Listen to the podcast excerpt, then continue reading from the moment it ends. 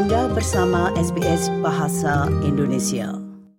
Pendengar, meningkatnya biaya hidup membuat pekerja berupah minimum tidak mampu membeli kebutuhan pokok mereka dengan hanya memiliki sisa 57 dolar setelah pengeluaran penting mingguan.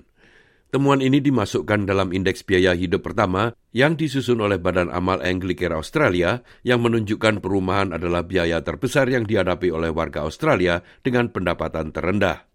Berikut ini laporan tentang hal tersebut yang disusun oleh Tis Ociosi dan Biwa Kwan untuk SBS News. Biaya hidup yang melonjak membuat pekerja penuh waktu dengan upah minimum tidak mampu membayar kebutuhan pokok. Itu adalah penemuan indeks biaya hidup baru oleh Anglicare Australia yang mengukur sejauh mana upah minimum dapat mencakup kebutuhan dasar, tidak termasuk biaya utilitas, asuransi atau tagihan telepon bulanan atau triwulanan. Seorang pekerja dengan upah minimum penuh waktu hanya memiliki sisa 57 dolar setelah biaya dasar mingguan mereka. Jumlah itu hanya 73 dolar untuk keluarga beranggotakan empat orang dengan dua pekerja berupah minimum penuh waktu. Orang tua tunggal dengan satu anak dengan upah minimum mengalami defisit berkurang 180 dolar setelah membayar sewa, transportasi, makanan, pendidikan, dan pengasuhan anak. Direktur Eksekutif Anglicare Australia, Casey Chambers, mengatakan ini adalah pertama kalinya grup tersebut menyusun indeks biaya hidup. This just isn't feasible for people. These are people who've done everything we've asked them to do. They're working full time.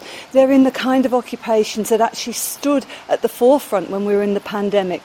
They're re- retail workers, they're food delivery workers, they're delivery drivers, they're security workers, and yet still they're going backward.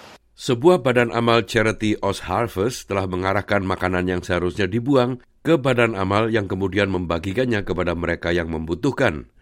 Manajer keterlibatan dari grup untuk Australia Selatan dan Victoria, Ellen Roberts mengatakan permintaan akan layanan mereka terus meningkat.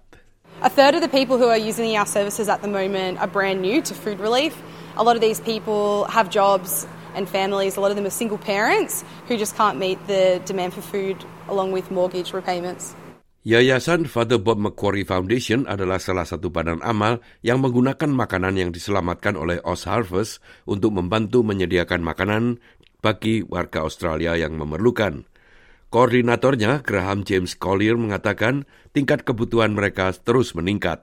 So what we're finding is that people saying, um, eventually I can't not pay rent, or I'm living in my car but I still need fuel.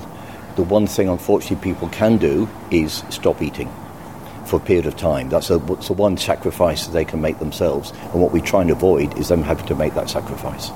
Pada awal bulan Juni, Fair Work Commission mengumumkan kenaikan upah minimum nasional menjadi 23 dolar 23 sen per jam, kenaikan gaji sebesar 8,6 persen dibandingkan tingkah upah minimum tahun lalu.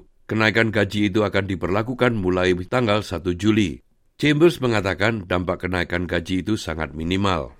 The increase in the minimum wage has improved services or has improved the situation for people, but not by much, uh, because increasing costs, you know, have risen at the same time. Particularly for that single-parent household, where we've seen increases in education, increases in childcare, and of course the increases in utilities have really driven bill shock with a lot of families. Chambers mengatakan diperlukan solusi yang serius. We also need to ask ourselves really seriously what kind of a society we've built that's got us to a stage where people working full time in occupations that we need can't afford to put a roof over their family's head and food on the table. We need to look at tax. We need to look at those stage three tax cuts who are, you know, pushing that $9,000 a year to people who are earning over 180,000. But we also need to look at the tax system in terms of negative gearing in housing. Anglicare menemukan bahwa perumahan menjadi biaya hidup terbesar bagi rumah tangga di seluruh negara ini.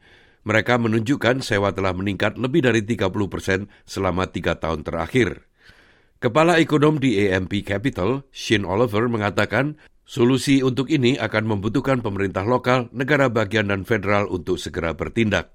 So a basic solution here is to supply more homes, but the focus has to be particularly on social and affordable housing for in other words for low income and no income people.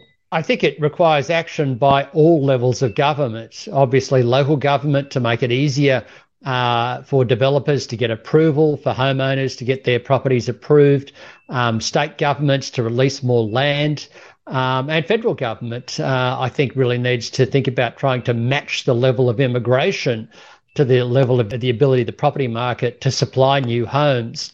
I think we also need to think more broadly about diversifying away from having the bulk of our population just in five or six big cities.